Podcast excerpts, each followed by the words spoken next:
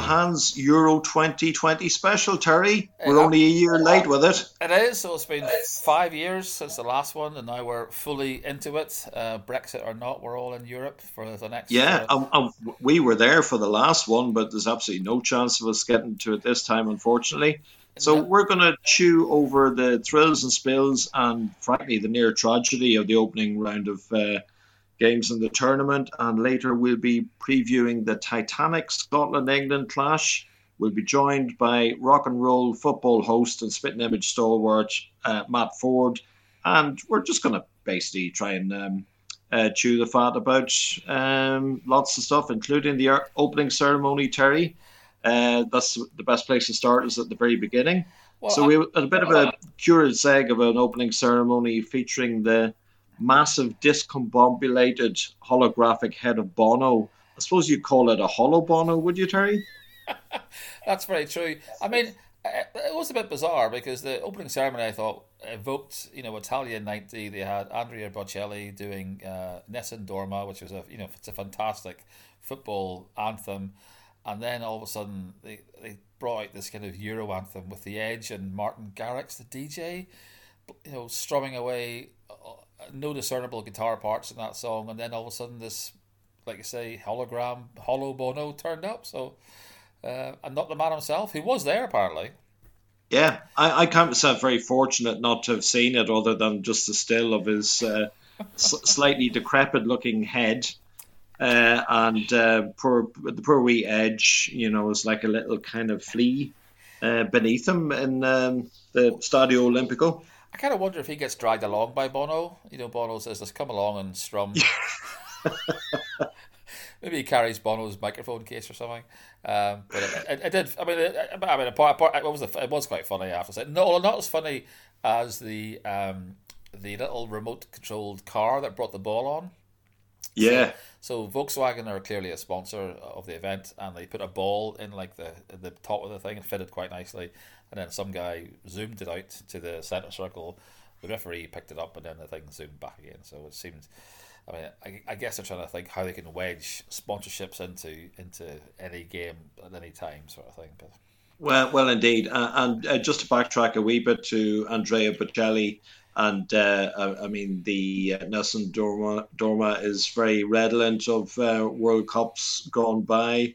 And um, yeah, it almost brought a little tear to my eye watching that, even though somebody was trying to point out that he was miming, although I'm not really sure that he was. He's got a good enough voice, he should be able to do it first time, eh? I, did wonder if it was mime because it was slightly, I don't know if the picture was out of sync, but his voice was, his mouth was slightly out. But I mean, I like to think he was doing it live, but. But it was very good and nice to see Italy get a win, the home home team in that particular place. But it is a bit strange because it's not it's all discom. It is you know all over the place discombobulated. I mean, there's games in Baku and there's games in Glasgow and London and Budapest, and um, so it does. But I don't think that's really hurt it so far. I don't think so. Uh, I, I don't think so. I mean, we, we've had uh, two full houses in um, uh, countries run run in an autocratic fashion. So we had uh, Portugal Hungary last night, which would be my, my pick of the games um, so far. And uh, we've also got Turkey Wales, which is um, drawing to a close as we we speak. Although I'm looking at that, I don't think even that's uh, entirely full as stadiums no, go. No, and I, the funniest thing I saw this week was uh, Robbie Savage. Um, who alluded to the fact that uh, Turkey, sorry, Turkey was on borders with Azerbaijan, and I think it was Gabby Logan uh, pointed out to the fact that, that Armenia sits in between um, Turkey and Azerbaijan, um, given the fact they had a massive war recently uh, back and forward. So, uh, although Turkey is very well connected to Azerbaijan, it's uh, you know it's kind of a brother nation, so to speak. But uh, yeah, and uh, you know, Robbie and and factual accuracy are. are, are kind of strangers most of the time anyway, aren't they? So well, uh, yeah, he is. But him and Roy Keane though, which is uh, quite quite funny the two of them actually. So, but uh... indeed, we'll go back on to Roy in due course in our interview with uh, Matt Forde. Um, uh, obviously, a couple of things um, uh, really um, caught the eye over the last couple of days. I, came in from work to um, find the um, Danish players in, in, a huddle around Christian Eriksen, and you'd have to ah. say, Terry, that the the Danes uh, come out of this very well for all sorts of reasons. First of all, they've obviously uh, saved Eriksen's life. Uh, they protected his privacy, and um, uh, you know, they um, you know conducted themselves with uh, panache and elegance, and uh, UEFA are the ones who come out of this looking very bad indeed. Yeah, I don't know why they just didn't. You know, they kept them waiting for an hour and a half, and then you know, I don't. You're not going to get the full story, I guess, from anybody. But you know, this idea of they were offered a chance to play it that night or play it the next day. Um, and you think the classy thing from UEFA would have said, look, and I don't think Finland would have complained. Let's just call it a draw. Yeah. And, and give both teams a point, and we'll we'll just we'll just you know carry on sort of thing. But because the game when it did resume, Finland, you know, I, I found I felt sorry for them because obviously they didn't want to, they, they won the game obviously. I think they felt a bit embarrassed by that, but how could the players have played though? I, I don't understand that at all. You know how they would have. Well, well, indeed. Uh, and, and uh, I, I, suppose um, Eriksen uh, had the good fortune to, to, have this incident on the pitch with um, medics at, uh, at close hand, and um, you, know, you know, I think everybody wishes him well. Uh, even a, um, an ardent non-Spurs fan like me could always appreciate he was a, a, a, terrifically talented player, and let's hope he does get back to playing uh, football at some sort of level. I think so, and it was very, very good that the, the hospital they took him to was directly across the road from the stadium, so there was you know the times involved these things was, was very quick, and uh, so fingers crossed. And of course, Denmark will play again, and next time they play Belgium. So you'd, you'd, like to think they'll be certainly fired up for that sort of thing. So, but uh, yeah, and uh, on to um, um, one other um, interesting part of the tournament so far is the uh, relative fall uh, from grace of um, two, um, you know, uh, European. Uh, stalwart powerhouse countries, um, footballing countries, Germany and Spain. They both made a very leaden start to this tournament, Terry. Yeah, I mean Spain are interesting because so first of all, they played on a field which looked horrendous. Um, you see all these fantastic stadiums, and then you see this. They played in Seville with this kind of pitch that had loads of bobbles on it and stuff. They had a very young team, so that's obviously used to get the coaches obviously trying to build a new team. They had a, a European record of passes in the game and eighty five percent possession, nine hundred something passes, and they didn't manage to score. And although Alvaro Morata did miss a sitter actually, which is his, he usually does that. So um, but I was most unimpressed with Spain, and I was willing Sweden to win at the end. I think so. Yeah. at that point. Um, but Spain, yeah, I think they're in. What I think the term is in transition. That's what they say, isn't it? So. Well, in, indeed, but um, Morata is a very hot and cold type of uh, striker, isn't he? And, and uh, you, you, know, you, you, can't but think that there must be um, other options that Spain would have up front to, um, you, you know, get them something more of a cutting edge. No, and then obviously Germany weren't great either, but they're about to lose their manager and change out, so you wonder how motivated they are. Um, but um, yeah, I yeah. I mean, they, they did have the excuse of playing France, who did a, a very good job in neutralising them as well. I thought I thought actually in midfield. Germany looked uh, really lacking in imagination. I mean, uh, okay, they were up against a very strong French midfield, but uh, guys like Kroos just weren't able to make any impact on the game at all. No, and even the ex City player, um, what do you call him, Sané came on and didn't do very much either. Kind of faffed about. Um, yeah, I thought, yeah, particularly uninspiring the Germans. And um, I mean, it was unfortunate they lost to an own goal. Obviously, it was a Hummels in his own net, and they had a, a, a Mbappe score late on if it was offside. But I think France were going to get a lot better. And I mean, you look at their front line and you go, oh my God, that's just who's going to be able to stop them, you know? So. Um, yeah, well, I, I, think somebody could stop them. I mean, uh, Germany obviously were, were, were not the team to do it. Um, Belgium have got a fantastic squad. They're um, uh, ranked world number one at the moment. And if you look at the quality of players they have on the bench, Terry, Kevin De Bruyne, who's come back from injury, obviously, and Eden Hazard, and they, have got a lot of firepower up front as well, haven't they? I, w- I would think so. I think Bel- Belgium are, second favourites out of that list. And I kind of wonder you know, Belgium's a pretty small country. Uh, you know how they've managed to develop. You know, I guess it's a bit like Holland back in the days in the sort of the seventies. They've developed this this sort of conveyor belt of players, and this is the golden generation. But someone did point out the other night that this is possibly the, the last hurrah for this golden generation. Maybe this one in the next World Cup, and then they're going to have to. Someone will, will start to sort of not say retire, but sort of move out of it. But I, I think Belgium should yeah. do pretty well actually. So. Well, we, we, we've heard this before, haven't we? I mean, Portugal, they had a golden uh, generation with, with uh, some fantastic, uh, fantastic players um, in the early Ronaldo uh, era who've been and gone. You know, Paulo Futre and guys like that and um, yet um, they've been winning tournaments towards the end of his career, and um, they've certainly got a, a, a fantastic squad, and uh, Ronaldo's still banging them in. He is. You're a big fan of Pepe, aren't you? I love Pepe. Uh, if there's a player who's bound to get up the nose of the opposition, uh, it's him. He's a pantomime villain. And I do wonder if he actually goes actively out at the end of the um, uh, qual- uh, qualification stage and pick up a few uh, yellow cards to make sure he gets suspended, but you know, not so it affects his ability to participate in the final because he'd be damn sure he'd be there at the start of the the finals. One can't be entirely sure he'll be there for for the uh, uh, the the knockout bit. No, that's true. And uh, had one story I saw yesterday about Ronaldo, who you know obviously is a bit of a legend of a player, but he was doing his press release press conference um, with all the UEFA you know sponsors logos on that card thing behind him and there was a, two bottles of coke that were you know plonked right in front, you know, and he he made, he made a very good point of lifting him off, putting him on the floor, and taking a bottle of water and sort of making a comment in Portuguese that this was what you should be drinking and not Coca Cola. So I thought that was very well made for him actually. So. Well, that's the sort of discipline um, that's uh, led him to um, be, you know, one of the very few players who would have played in five uh, European Championships. Have been starting back in 2004 and the guy's still going. I don't think he'll make another one, mind you, but uh, he, he he's still very much the um, heart and soul of that team, isn't he?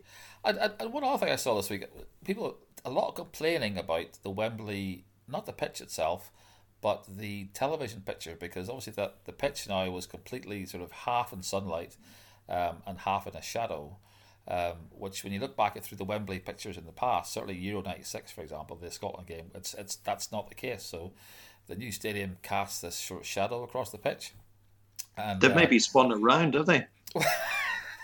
Seriously, well, well uh, might, because they might, the... they might have done actually. But what? But the other thing, they played Kieran Trippier, who's a right back at left back, and I saw some pundit made the comment that maybe that was because he's he spent the last year in uh, in Spain, and he just likes the side with the sunshine. which was the left, which was the left hand side of the pitch. So there we go. I'm not sure. I don't think that's true actually. So, but uh, anyway. There Good. Any um, any other stuff to wrap up before we go to our interview, Terry? I don't think so. I mean, the only other comment which always makes me laugh is that Raheem Sterling was born in the. It says the shadow of Wembley, which makes me think was he born in a bus or something? Um, Um, but they always seem to make it, they have these wonderful facts to it, sort of thing. So I thought that, that was quite amusing. But no, I think it's been a good tournament. I think I enjoyed the. I did see it live, the Holland against uh, Ukraine game, which I think was quite entertaining, and um, I think I think given some of the some of the smaller teams are going to do quite well, I think so. It's going to be very interesting, and obviously. Yeah. Our guest this week, so we had. Oh, I, I was. I, I thought he was absolutely fantastic. Our guest this week. I mean, he's he, Matt Forde so you described him as a he's an impressionist. He's an author. He's a comedian, and we, we got we got him on just to talk about the big one. Yeah, here he is. Uh, today's guest is quite the Renaissance man. He's a spitting image stalwart, a TV writer, as well as host of Absolute Radio's Rock and Roll Football. Welcome to our podcast, Matt Forde. Thank you. Thank you for having me here. It's a pleasure. Yeah, I mean, oh, pleasure's all ours. Uh, it's been a strange year, and we've all been desperate for a bit of diversion. So the build-up to this week must have been at fever pitch for you, given that this is your very first Four Idle Hands appearance, Matt. Oh well, this has just been. Um, I, I, haven't slept a wink. Um, David Marshall has really taken the pressure off me. I feel. no, no, no, no. We'll talk about him later.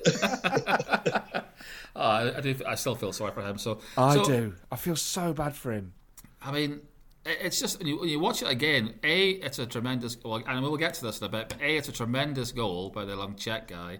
But he just looks, and it's the memes of him lying in the goals afterwards. I know. I know. It's brutal. I mean, in a way, what's great about the memes is, I guess they're quite gentle. You know, it's not. F- I mean, not only the ones I've seen have been like ferocious or nasty, but in a way I'm not sure if that actually makes it worse. You know, it's just so hard. You don't want any individual to go through that because obviously, if you lose 2 0, that's a collective reflection yeah. of the way the entire you, you know, the strikers didn't do their job. You know, so it's not the problems with the goalkeepers. It's the I think being a goalkeeper is the most psychological position on the pitch. From an England point of view, you know, think what we went through with Scott Carson, Rob Green, Robinson. You know, they were just like there was a period where it's just howler after howler, and they basically psychologically it broke people playing in goal for England. So you well, don't want to you don't want to do that to your own. You know, it's just so difficult. No, and, and I uh, want, and Oh, Sorry, Terry. And, and, the other thing is, um, they would not have got to the tournament in the first place, well, the finals anyway, had it not been for David Marshall. Yes. Yeah, I mean, that is really important to remember. Yeah, absolutely. You know, his heroics got you there. Um, I, I just feel so, you know, it's just so awful. And again, from an England perspective, we've been there. It was Beckham for a while, where it's all put on one person, and that's just never fair.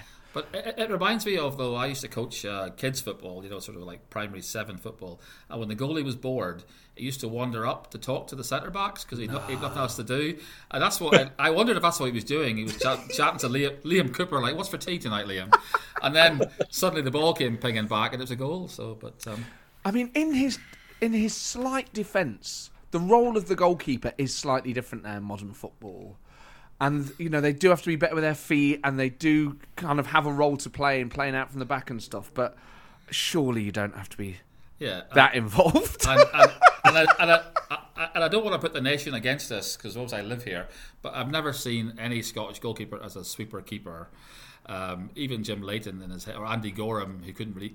Andy Goram was good because he couldn't move out of the penalty box; he was too slow. so, so, so, so, he just stayed there. Anyway, we will, we will, we will get to Scotland in a bit. So, Matt, I am a big fan of rock and roll football on Absolute Radio. So, for those who haven't listened, what's the premise of that show then? So, firstly, thank you very much. Secondly, it, it was it's a really good question because I only found this out fairly recently. It was a show invented by Chris Evans oh. um, back in the day. So he was the first host of it, and um, he apparently came up with it in a, the bath. And the idea was was that it's for people who want to know what's going on with the football. But you know, if you're in a couple or whatever, or you're listening with someone who doesn't want to just listen to the full commentary, or you don't, you also get good music. So it's you get the best of both worlds, really. You get the benefit of having the radio on and the music, you know, Yep. The benefit that listening to music has on people. It makes them feel good and they like listening to songs they like, plus football results and a bit of funny chat. So uh, I can't take the credit for the the the the, uh, the, idea behind the show, but it's it's cool that it comes from uh, you know such a such a radio legend. Okay, cool, cool and it it uh, it throws up a, a, couple of interesting uh, kind of uh, things as well, Matt. Uh, I mean, obviously, you you, you have a, um, a talent for mimicking uh, other people, and you know, I was listening to your uh, your recent show that an interview with Sven Goran Eriksson on it, and it, it took me about a minute or two to to you know finally come to the conclusion that you were actually interviewing him and and that it wasn't a piss take. I mean, I suppose that is the, the the tricky side of it is some of the running jokes that we've done. I mean, obviously, it's one of those shows that other people have hosted, and then you, you just have to make it your own. So all the things we do on the show now are all things that Matt Dyson, who co-hosts it with me, and I have come up with. So we have sections where we get people to put ideas to Roy Keane, and he rants about them, and it's me doing, to be frank, a terrible impression of Roy Keane. Um, Go on then. Oh, it's just so bad, but people will say, people might text and say, "What does Roy think about um, uh, you know fully grown men who whiten their teeth?" Uh, I got a, I can't say I got a major problem with it. You know, I, I think people have got the right to have good teeth. I don't, uh, people judging each other for that. You know, it's better than having bad teeth. You know, whatever it is. You know, whatever, whichever way Roy goes on the day in my terrible version of him, which I fully accept is not one of my marquee voices, but um, in a way that brings its own comedy, right? Uh, I yeah. hope so. Um, uh, yeah, yeah, good one. But yes, you're yeah. right. If if you're on a show where you're going, oh, we've got Roy Keane on now, and you haven't, and then you go, this is genuinely Sven Göran Eriksson. It hasn't occurred to me now that actually people listening at the weekend will probably have thought. That's just him doing one of his crap voices. There'll be people sat at home going, "That doesn't sound anything like Sven." I knew that was him doing it. But but Sven Sven is quite comedic, even uh, even as Sven though. I mean, he was so cool. I mean, and then there was the whole. Who was the girl he was with though? Oh, Faria Alam was Nancy. It? Not, oh, Nancy yeah, Dell'Olio. Nancy Dell'Olio, that's right. Oh my god. So, yeah. No, obviously the show you mentioned the Matt Dyson, you host who does the, the breakfast show, and obviously you're both of you. I would say are uber Nottingham Forest fans. Yeah. So, so we have a couple of questions for you about Nottingham Forest. This is a bit unfair. Okay. So the first one here, right, is who was the last the last Forest player to win a full England cap? Oh my god. Well, it depends. What while they played for Forest, Yes. Yeah, Ni- 95, 96. uh, Steve Stone. Oh, too easy. Got it in one. Too easy. God. Okay, let's try another one. Three Dutchmen have been capped by their country while playing at Forest. Name as many of them as you can, Matt. Um, Johnny Metgod, Bryan Roy, Pierre Van Hooydonk, Oh, Well, Michael had. Hans Van Breukelen. Oh, he got it. yeah, you got him. Gets in there. Now, now, I listened to your Chris Kamara podcast. you- met Brian Clough. Oh man, yes, I was very lucky to meet him a couple of times. I was a mascot for one of his last ever games. And that was in the first season of the Premier League, 92-93, and I was a mascot on the 3rd of March 93 against Crystal Palace. We drew one all. Um, but I um, was a very nervous lad at the time, would have been 10 years old, and have uh, was suffering then and still suffer now with eczema, which back then was a lot around my mouth and face and made me very self-conscious and nervous. And um, I got introduced to him. And being a mascot, I mean, I don't know what it's like now, but now back then you were the only one, and, and there's a period where you're just in the changing room with the players. Roy Keane was bollock naked in front of me. I mean, there's a period of time where I could have picked Roy Keane's cock out of a lineup. It was so seared. I was like, "Am I meant to be in here?" You know, there's fully grown men, and it's back then. Changing rooms aren't what they are now. You know, they weren't like they're not like Spurs' thing. It looks like a spaceship. It's fairly grotty. And then Clough, this incredible, charismatic authority figure, who was in a bad way, and even as a kid, you know, you pick up on so much as a kid. And I could tell, you know, anyway, he goes, uh, they introduce you to him. They say, oh, Matthew, this is the manager, Mr. Clough. Mr. Clough, this is the mascot, Matthew. And he went, bloody hell, son. You are an ugly bugger. He goes, what have you been doing all afternoon? Headbutting pizzas? I said, uh, no, um, my name's Matthew. And then he went, oh, I'm going to give you Grandad Brian a kiss. And he kissed me on the head. He then takes me through to the physio's room. And goes, we got anything for this young man's face? And um, I mean, it's so surreal. Anyway, there's a kind of side note to this story that they gave me something called Betnovate, which is really strong. It's steroid based. And um, I used to have to go to the doctors a lot. I had terrible asthma and eczema growing up as a kid. And it sorted it out. And I went back, and I, you know, when you're a kid, you have to go with your parents, obviously. So my mum would go with me, and uh, the doctor was uh, like, "Oh my god, you, you know, your face is incredible. What, what's happened? Have you taken wheat out of your diet or dairy?" I said, "Oh no, no, I've got Betnovate." Because you cannot put it on your face. It's steroid based. I think it was developed on horses. Where on earth did you get it? And I said, "Oh, um, uh, uh, Brian Clough gave it me," and he immediately changed. And he went, "You met Brian Clough?" "Yeah, yeah." My mum went, "Hold on a second. Is that thing going to make his head drop off? Can he keep using it?" Anyway, I mean, for years I've still used on my body or a version of that, different versions of ointments in that um, class. So you know, in short, Cloughie cured my eczema. That's a that's a whole podcast in itself, really, isn't It, it? I it, think so. it, it incredible. is. Uh, and moving on to the international scene, Matt, uh, what, what's your earliest memory of watching England play? And do you have a particular favourite tournament over the years? Oh, Italia 90 was my favourite. I w- I'd have been seven at that age. And I think I just. Obviously, when I was growing up, so I was born in 1982, so I totally missed the real white heat of the Clough Revolution at Forest. I was born after the European Cup success and winning the league. But I was really lucky to grow up in a time when Stuart Pearce was playing for Forest and Des Walker and Nigel Clough and Neil Webb and Clough was still the manager and we were going to Wembley and winning stuff. So Forest were big when I was growing up. I mean, you don't appreciate it at that age, but you know the team that your granddad and that your uncle and your mum support are going to Wembley and stuff like that. So it was kind of around, it was kind of swirling, and then Italia '90 was what absolutely hooked me, and uh, it was just obviously you don't really have a concept of what a World Cup is, or you know whether England are good or bad or anything like that. But it was just this whole thing that oh my god, that's Stuart Pearce and Des Walker, and they play for Forest, and then obviously the, the momentum of getting to the World Cup semi final, I was just transfixed by Gascoigne, Yeah. and I found it so distressing to see him cry on telly. And it just made a huge impact on me for so many reasons. And from that point on, I was was it. absolutely fully hooked. Yeah. Well, I, I went to Italia in '90, so I, I, I was Amazing. I was living in Ireland at the time, but my girlfriend, who is my now is was Scottish, and they'd already booked a holiday. to- Was is wife, sorry, married now. was Scottish. I thought you said. Like, what? She changed. No, pretty sure she's still Scottish. She's Yeah. transitioned to being Irish. Irish. So we went to Italia 90, and and the the uh, car rental guy at Pisa Airport could get us tickets. So the first game we went to was Scotland Sweden. Oh And uh, man. Scotland lost to Costa Rica. They beat Sweden, and I remember coming out in Genoa on a sort of a steamy Wednesday night, and a Scottish broadcasting legend, Dougie Donnelly, was standing on the pavement, and and I was at the front of this crowd of people, and he grabbed me to be interviewed, and when he realised I wasn't Scottish, I was just discarded in, in, in, into the gutter. Um, and the, the next person who was Scottish, obviously, oh, fantastic win for Scotland. But it was a it was a fantastic tournament though, and we ended up going to see uh, Ireland against Romania with Packie Bonner saving the penalty. Yes. Yeah, and then when I finally moved to Scotland, um, sorry, this leads into a Packie Bonner cock story. Sorry, um, my my son was a massive Packie Bonner fan. Up at Tawdry when he played for Celtic, I said, "Could I get his autograph?" And he ushered me into the Celtic dressing room, and he was bollock naked. But, Uh oh. so uh, I signed his. call. I mean, he signed my uh, program,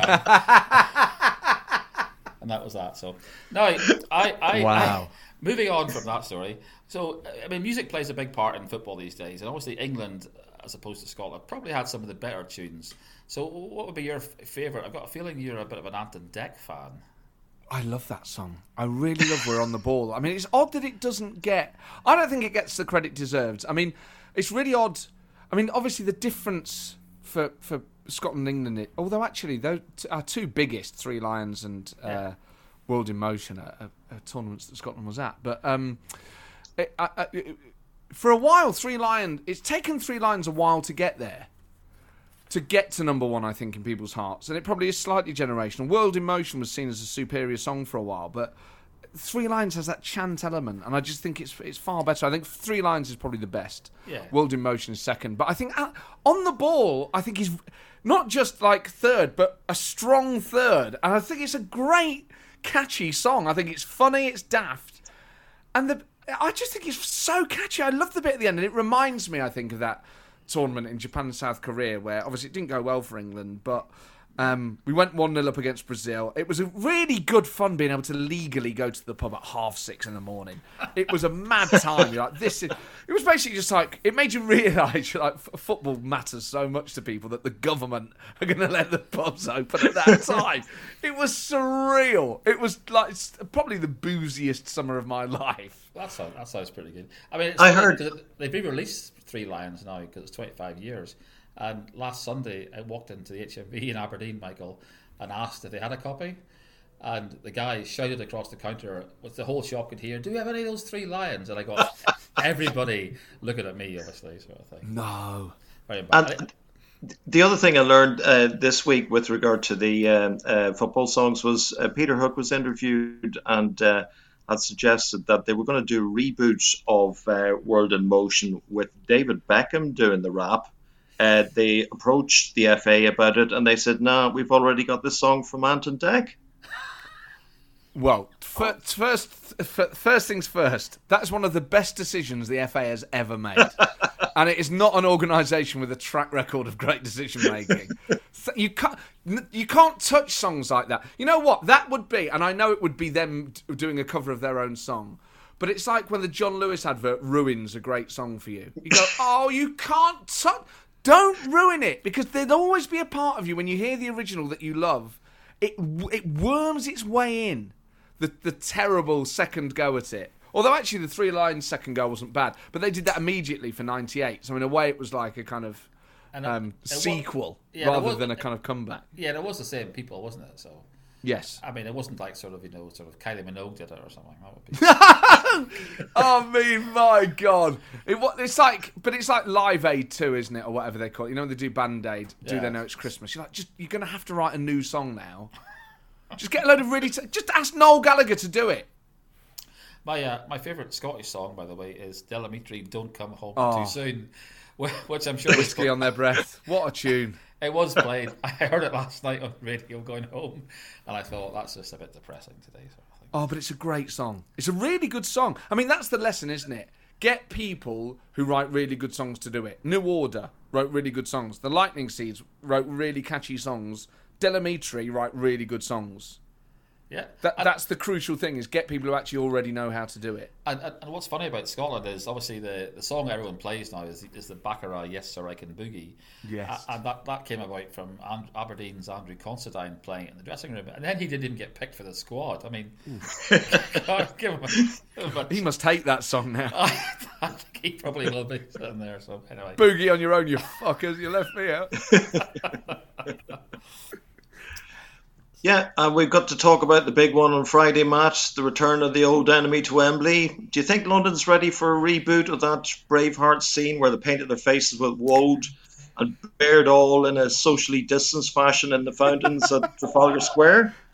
Well, I mean, purely, obviously, COVID kind of ruins it. Does I mean, obviously, COVID has ruined things far more profound than um, the Tartan Army being able to take over Trafalgar Square in the way that they usually do. But it's a bit of a shame that it, it you won't get that this year because it's such a big part of England Scotland games at Wembley is the Tartan Army and the atmosphere they bring. I went to the last England Scotland game at Wembley, the World Cup qualifier. Which must have been around November time because both teams wore the poppy and there was the whole thing about that. oh and, yeah, uh, that's right. but the, the Tartan Army are incredible away support. I mean, of the games I've been to at Wembley, obviously, and I think was too young really to be able to go to Euro '96, um, and I didn't have older siblings or stuff. It was just sort of too hard. But um, when I moved to London, I just decided I would go and see as much stuff at Wembley as I possibly could. England games, gigs, everything. As a child, I grew up just Wembley had this magic about it, and I think it does for a lot of people around the world. You know, for a lot of reasons, not just football, Live Aid, and all sorts of things. Um, so I've been to see a lot of qualifiers and a lot of friendlies at Wembley, and there are only, I would say, two games at Wembley that stand out. Oh, oh three that stand out for atmosphere. One was Poland, because, uh, and I think that was in a qualifier when they basically took over the stadium. The second was Scotland when they basically took over the stadium. and the third one was the Croatia game in the Nations League when we beat them the other year, and that was, you know, on the back of the World Cup semi final. But the Scotland game, the Tartan Army have phen- they are a phenomenal asset to Scotland. They are an amazing just engine of atmosphere. And I just think let's see what Wembley's like on Friday because as Gary Lineker said the other day, I think there'll be a lot more Scottish people in the stadium than people think. And uh, I- I think that home advantage isn't necessarily there for England uh, at Wembley when they play Scotland because Scotland just have such a phenomenal away support uh, that I think that could that could sort of nullify part of that home advantage. Yeah, I think Yeah. I think there's a lot of Scottish fans. There's people from my work who are going down without tickets, and they plan to just go down, stay, go to. I think it's a fan zone in Trafalgar Square, and so there will be a lot of Scottish fans in London. Whether they get tickets to the game, I think that's twenty five thousand or something. So Yeah, Yeah, 22 and a half, so it's 22 and a half, tricky. yeah, yeah. It's hard to get tickets, but you know, who knows? I mean, obviously, just people have to just do it in a safe way. You know, it's a real shame that we can't do it in the way that we usually do with Trafalgar Square and Scotland being able to get so many more tickets than they get this time and all stuff like that. You know, it just makes it so much harder Yeah. for people. Yeah, as long as there is one picture of one Scotsman peeing in a fountain, I'll be happy. I mean, I mean that's inevitable, really. They should put that stuff in that swimming pool. or something. So, I mean, uh, getting getting all sort of match of the day on us. So, what I mean, the current form of both teams. I mean, they couldn't be further apart, really, could they? At the minute, I mean, Well, yeah, but I just think, uh, you know, uh, with it being a derby, I think it is different. It is a different game. It exists kind of in its own world, England, Scotland, whether it's at Hampden or at Wembley. And psychology plays such a huge part in sport. And I think psychology is crucial to this game. Now, obviously, you need the individuals and you need whatever the game plan is and the formation, the organisation, and everything to, to nullify whatever threats your opponent has and to take the chances that you hopefully create. But I think psychology is so big in a game like this. And Scotland, I can't make my mind up whether I'm more scared about Scotland because you lost against the Czech Republic or whether I'd be more scared if you won. Because actually, I just think coming on the back of a defeat means that you abs- you know you're really going to have to go for it even more than you would have already wanted to have go to go for it against England. And I just you always worry with England that a, a, an opening victory might make you just a bit complacent.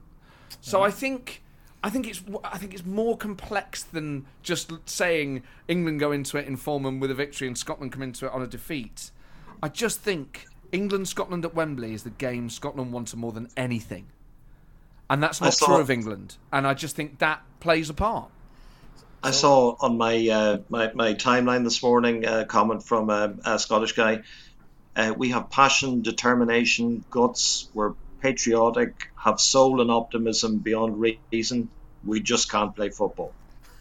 Well, it, I mean, it's, the problem is with that is it's kind of I get the joke, and I and I obviously just felt terrible for Scotland uh, after the Czech Republic game because I mean, particularly the second goal, but but it's not as if you got played off the park. It's not as if it was this dismal, drab performance. You've got Andy Robertson who can unlock any defence in the tournament.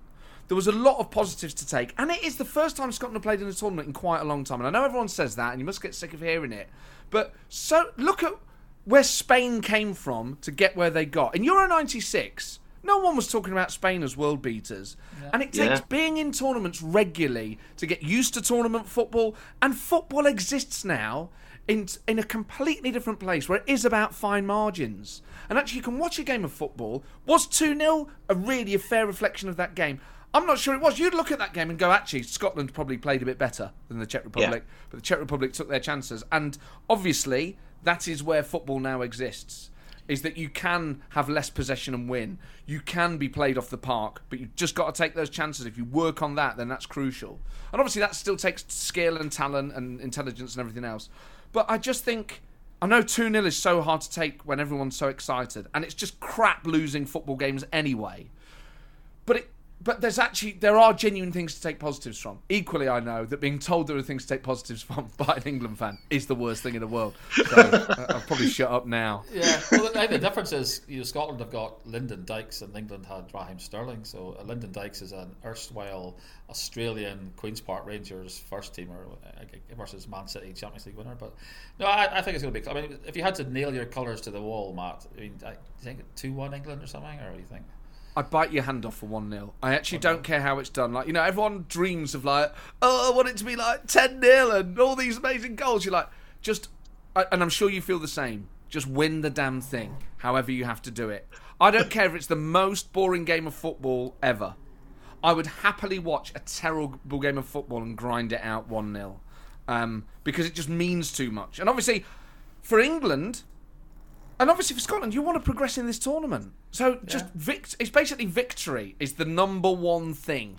So um, if I had to guess, I would say actually I think it will be quite a kind of. I think it'd be very close. I think it could absolutely go either way. Um, obviously, you know, I went to the England game at the weekend, and it.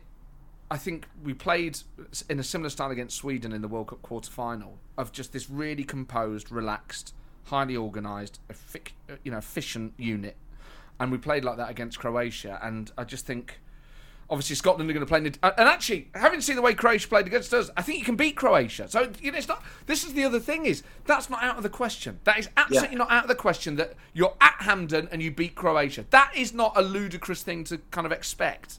So if I really was forced, obviously, it's really hard, uh, particularly with England being at home and everything, to, you know, if you were playing it purely on a spreadsheet, you would have to put money on England. But I know that these things don't exist like that. But I would say, I would, I would say a, a, a, a- really tight, Yeah, narrow win for England. yeah, I, I, I think so. I, I would, fortunately, if I had to put money on it, I would put like a, a two one or a one 0 It's not, it's not going to be a high scoring game, I don't think at all. Actually, so. Um, but I still have a vision though of you know of Tyrone Mings in the last minute tripping up Ryan Christie for a Scottish penalty in the 96th minute. Uh, glorious. But you can see that. This is the thing, you know, with with those balls that Robertson puts in, yeah. just create problems. And no matter how good you are, people panic. It lay on against, you know, and, and Scotland play feisty football. Andy Robertson is fired up. You know, they are difficult players to play against. They provoke opponents into making mistakes. You know, this is not beyond the realms that someone gets sent off in that game, and that oh. could be, you know, that could be the change. And these days, penalties are given for all sorts of things these days, uh, and on those things, you know, fate's turn. So it's, it's not out of the realms that Scotland gets something. I just think purely trying to be as rational as possible. Trying to think about this if I didn't have any skin in the game. If I was doing an accumulator and I was from Sweden, I would I would put England to win, and I think Yeah. I don't know why I picked Sweden. I just think that you know the Swedish accumulator guys would would say England. But but it's it's maybe about much more than football, uh, Matt. It could be about saving the union. This result, maybe you know, well, a diplomatic one-one draw, or something like that, keep the Scots in with a good chance of qualifying. What do you think Boris would say to to the Scots ahead of Friday, and how might that differ from what he'd say after the game? Well, I, look, I want to. I want to. Look, I, I think Scotland have a great chance to to to to score a couple of tries, uh, and to. Look, I think Scotland. I think they've got some great. Uh, you know, I think the batting team is great, and I, I just think they've got to. They've got to get the puck past the. I don't know the quarterback, and and, and uh, I think they can do it. And I think you know Andy Murray is a great great asset to the Scottish side. Uh, uh, you, you can't. I mean, God knows what he'd say. I mean, I think if you try and the problem is, let's try and genuinely for a second figure out what score would save the Union. Right? does does a Scottish victory um, give people? Uh, you know, a sense of strong national identity, and oh, the, you know, we're a Oh, country, yeah. we can do things. You know, does that fuel a sense that Scotland is going places on its own, or Definitely. does losing to England make people go, fuck then?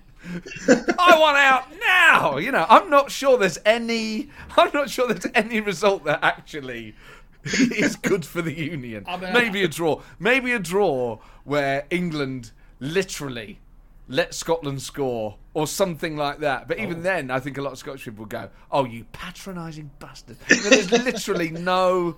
You can't put politics through it because I. I just think there's. I don't think there's any result that would really. Uh, I, I mean, mean- if you're spanked as five or six nil, then maybe you know because I, I think these things do lift nations. So Yeah, I mean, They I, I, I, I've lived in Scotland a long time now, and, and certainly uh, the England games and both football and rugby are the only, uh, not the only time, but obviously they are. The, the, the feeling in Scotland for those games is is immense.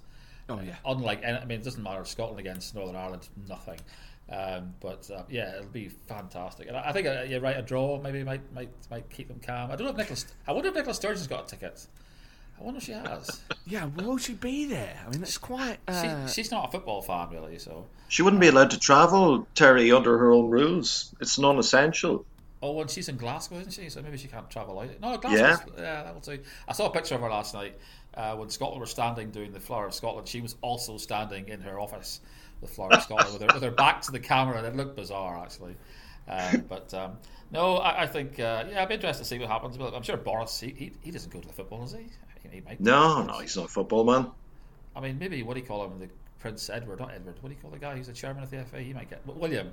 He might have a ticket. So, but uh, have you got a ticket, Matt?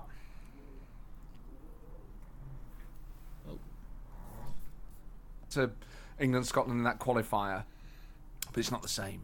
You know, it's, I, you know, if I, there was one game I could pick in history, I think it would be that England Scotland game in Euro '96 to be at to see the Gascoigne goal. So, but it would, you know, and I, you know, and I'd say, I, I think there's no point sugarcoating it, and I think Scottish football fans would expect me to say that. You know, it was an incredible moment, and. Uh, it, it's uh, I I just wish I'd to see something like that with your own eyes. You know, those they're the moments, and I think there's something about what's great about football is there are certain players that cometh the hour, cometh the man, and I think for Scotland, Andy Robertson is one of those players that you get the sense that there is some he will unlock something in this tournament and he will have a big moment.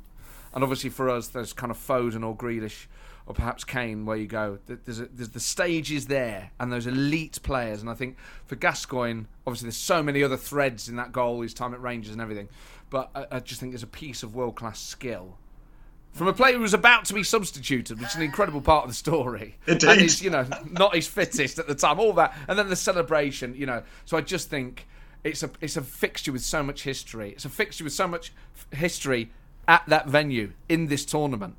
Um, that uh, I, I'm just really delighted to be going. Obviously, I think the danger sometimes with these games is they don't always live up to it, and we forget all the terrible England Scotland games throughout history that were probably quite crap, and we just remember you know, 67 uh, and and 96 and, and maybe the you know Don Hutchison at Wembley or you know whatever our equivalents have been at Hampden. Leigh Griffiths' free kicks at Hampden, Oh, absolutely yeah. incredible. You know, Yeah.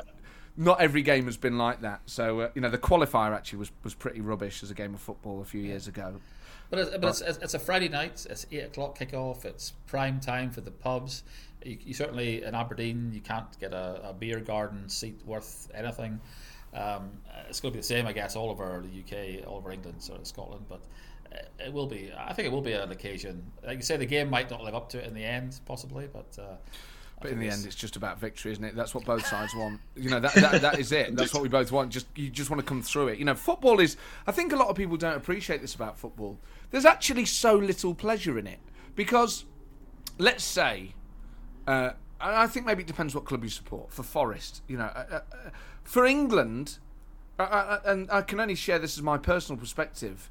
I'm just relieved when we win. I mean, obviously, once you start getting to the latter stage of a knockout tournament, then it becomes a real party. But really, then you, you kind of enjoy it on the day, and then the following mor- morning, you then go back to shitting yourself about what the next game is. So actually, so li- you get so little pleasure out of it over the course of a tournament. It, most of it is being worried sick.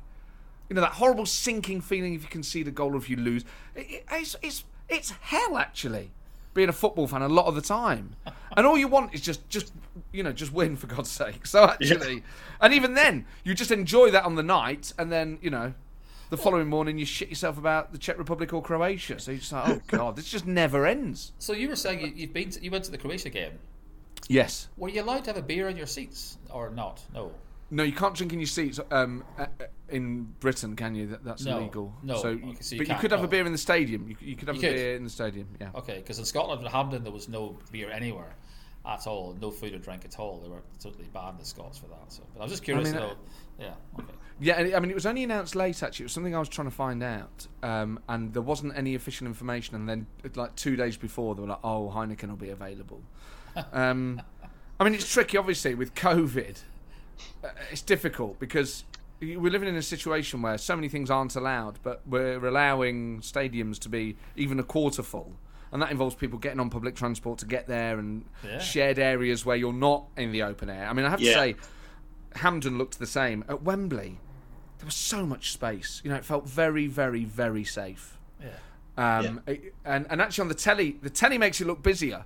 The camera angles on the telly make it look quite busy. When you're there, it's incredible how much space you have around you. So, on the whole, so far, and I can only speak of my personal experience of going to Wembley once. It, it was incredibly well run. It, it was exceptional, really. There was a big fuss, a big fuss in Scotland about the fan zone taking place. Yes. And I, and I saw someone's video last night on, I think it was on Snapchat, somewhere, wherever it was. And whenever Czech Republic scored the fan zone, the guy doing the music started to play 500 Miles by the Proclaimers. And the, all the video was just a couple of Scottish guys going, fuck off. and it was like, it was a second goal, and it was like, oh, that just looks depressing. So, Well, you know what? That I mean, I've got I've got um, lots of friends in Glasgow, and uh, a few of them have been down to that fan zone, and it looks brilliant. And Yeah. again, it looks really well run, plenty of space. I mean, they've been they haven't been for a Scotland game yet. They went for the opening game, the Italy Turkey game on the Friday night, and I think if I was in Glasgow, I'd do that. I'd go there for the non-Scotland games yeah. just to kind of enjoy that quite gen- slightly more genteel vibe. I think first, I mean, I wouldn't go there for Scotland, obviously not with my accent, but you know, uh, um, you know, I think w- that'll be the test when it's Scotland, England. Is uh, you know, hopefully people behave themselves there then. Well, I'm going next Wednesday, which is I think one of the France, Portugal, or Germany's Germany, Portugal games. so brilliant, brilliant, brilliant. So that should be all right. How, how Yeah, you- I mean, on you go, Michael.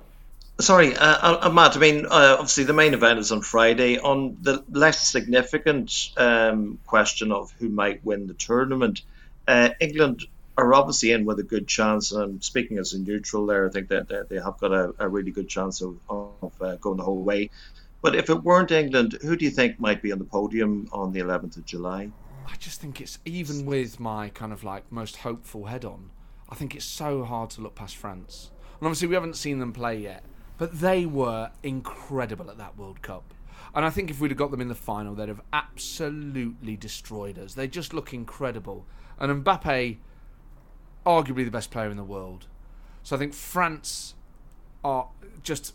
We haven't seen them play yet, so let's see. Obviously, they play Germany tonight, so that's very exciting. But Yeah. I think France. I think it's. I think the, how Belgium have continually underachieved blows my mind given the players they've got. I mean, people talk about like the, the England golden generation, their underachievement.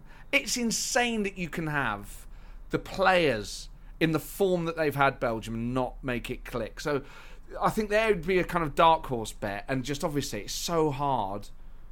I thought Spain looked.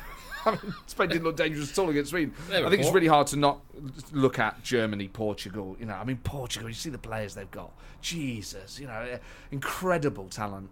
So I think actually, if I was being really realistic about it, I think England. Uh, uh, I don't know. I, th- I think we'd have to play out of our skin and everything really come together. Um, but you know, the teams do have those tournaments, and like I say, Spain in '96, no one was talking about them. No one would have known then they'd go on to be this dominant global force. And I think what I do think with England is what I think whatever happens in this tournament, Southgate has made a huge positive impact just on the way that England play football. He He's has. completely overhauled it. So either he wins something or he gets us to a final, or he has left a legacy for his successor that allows them to then build and hopefully win something. It's really the first time I can remember a manager being so transformational. And uh, he- he's done. Well, the the challenge for England fans now is we've always said. Oh, he's got to pick players in form. He's, you know, you're better off just getting these young teams, get them playing together, then you know, let them play if they're 17 if they're good enough. Well, he's doing that now, so we're all about to find out. You know, and I just think, you know, this is where you know reality bites a bit for, for England. Is it's still a work in progress. I think we all have to kind of accept that. We probably overachieved at the World Cup to some extent. We got lucky, but you have to ride your luck in tournaments and you make your own luck and all that type of thing. Um, but we do have really good individuals. That, you know, I don't, I can't rule England out. And obviously, I just want it. I just want to see it so bad, you know. But I think France, man, Jesus Christ, you know they are. They're the team to beat. I, I'm, go- I'm, I'm going for Italy as a dark horse yeah. they- Yeah. because they could neutralise uh, an attack, I think, and, and they've got the capability to score uh, goals as well. So, Yes. yeah. Oh, well, I, ahead. I, I picked a team with no expectations whatsoever and went for North Macedonia. who I also got in the sweepstake, but um, no, I, I think I think it'll be a final. Will be mind you, England will play France or Germany in the next round. I think is that how it works. Yeah, it'd be France, Portugal, or Germany. Yeah, so if if we top the group, but Yeah. even then, if a second, you know, it's just like, oh god, this is uh, that's going to be very hard. But then equally, I mean, obviously, I would rather have an easier route to the final because you want the tournament to go on. When it does, it's amazing. You know, I've seen us get to three semi-finals, two World Cup semi-finals and Euros, and the country does the momentum builds. You feel it, and it's an amazing thing to have had that in your adult life to, to see it, the huge positive good that football does for just just pick just people something to be happy about. yeah, Uh, and obviously, every country wants that, and it happens in every country. But it's amazing when it happens to yours. But obviously, I just want us to see they go that one or two steps further. Um, so, obviously, if we want to win the tournament, we're gonna have to beat a team as good as France, Germany, or Portugal anyway. Yeah. Uh, you'd rather meet them later in the tournament, but you know, if you if you Oh God! I, I, I, who am I kidding? I'd rather I'd rather other teams knock them out, and then we get to play North Macedonia in the well, final. well, let, let's hope that that Friday goes to plan and that both countries are happy. And that in the long run, Matt, that, Matt you, you get you get a result that's going to make your summer good. And um, but we'd, we'd like to thank you for coming on. It's been fantastic. It's been really funny, and much appreciate your time. Oh, not at all. Thank you for it. Was it was an honour to be asked. Very kind of you to ask. So it's a pleasure. And um, Absolutely excellent. So. you know, I have I have not quite divided loyalties, but I have so many friends. My girlfriend's from Glasgow, and obviously she loves Scotland, and I have a genuine affection for Scotland, and I genuinely want Scotland to do well. Um, obviously, not on the game on Friday. That would be insane. and I, you know, I know I know a lot of Scottish fans are very kind towards England, and I know people really like Southgate and Rashford, and not just on the football side. oh yeah. Um, and, and people recognise that. And most football fans, you know, football fans get a hard rap, and there's all, you know, we are deluded and we're dreamers and we're pessimists and everything. On the whole, I think football fans are pretty fair about who the better team has been. Uh, it, certainly after the immediate sting of any result has, has receded, and um, I've always found Scotland fans to, to you know be, be entirely kind of like quite rational and honest about the whole thing. You know, Yeah, actually I mean- actually not deluded at all. Yeah, and I mean, uh, give them 70 years and they'll forgive you for that. So. Freedom! Of so, anyway, right, Matt, thank you very much for your time. thank you both so much. Thanks, Matt. Thanks, bye. Cheers. Anytime. Bye. Take care. So that I thought that was very funny. Yes, Matt, Matt was uh, uh, in good form there, and uh, let's hope he's in not such good form Friday evening, Terry. Well, he has a ticket, obviously, he said to, to go to the game. And interestingly enough, today a guy at my work told me that uh, one of his pals had bought two hospitality tickets, which I'm surprised that they were even on sale. But um, he did. I won't say how much he paid for them, but he, they were expensive. And apparently, uh, tickets are available. If you Yeah, and just just picking up on um, uh, the whole David Marshall uh, controversy. I mean, uh, he, he- is somebody who um, you know found himself in no man's land, uh, partly down to uh, I guess a, a poor decision by one of his colleagues further up the pitch. But today is Bloomsday, Terry. That's a celebration of um, James Joyce's Ulysses, and it's um, um, got a telling comment for uh, David Marshall. A man of genius makes no mistakes. His errors are volitional and are the portals of discovery. So let's hope Mr. Marshall is a genius and uh, discovers a way of keeping England out on Friday evening. Yeah, and hopefully people, and I think I think the Scots fans are, are, are big enough to realise that he got them there in the first place. Um, I mean, he's saving the penalty shootout in the playoffs, so um, I think that's it. I mean, I, it's, it's going to be interesting to see how many Scots are in the stadium on Friday night. I mean, there's usual usually they'd have about they managed to get half the tickets somehow. So um, even in COVID times, I know there's a lot going to London. Um, I think they're planning to get to get together in Trafalgar Square, but uh, I, I got a feeling Scotland might get a result out of this game. Yeah, uh, and uh, let's hope they do. I mean, uh, Wales have um, just beaten Turkey 2 0, so uh, they've got, I think, three points now, have they? So they're. Uh, Oh, four, Um, four, four points. So sorry, Wales- four points, you're quite right. Yeah. So, so Wales, Wales are Wales are through now, actually. So that's fantastic for them. Yeah, after a howler of a missed penalty by Gareth Bale, I must say, um, we were talking about earlier how uh, I think either of us could have um, dispatched that a wee bit better did. I think his top knot to be spun off a little bit as he was running up to it and just kind of you know, put him put him off put him off balance slightly, sort of thing. So, but uh, I don't know. But uh, Indeed. anyway, we'll see. But uh, no, I think I'm looking forward to watching the the, the, the, the old enemy on the on Friday night, and uh, I'm sure every bar in Aberdeen will be busy as well. Uh, people booked out to see it, and let's let's just hope it's a for the for the sake of the union, it's a, a re- reasonable result. Indeed. Indeed. Um, Okay, Terry, I think that just about wraps it up. Well, I think it's all over. It is now. Yay! See you soon. Bye. Till the next time.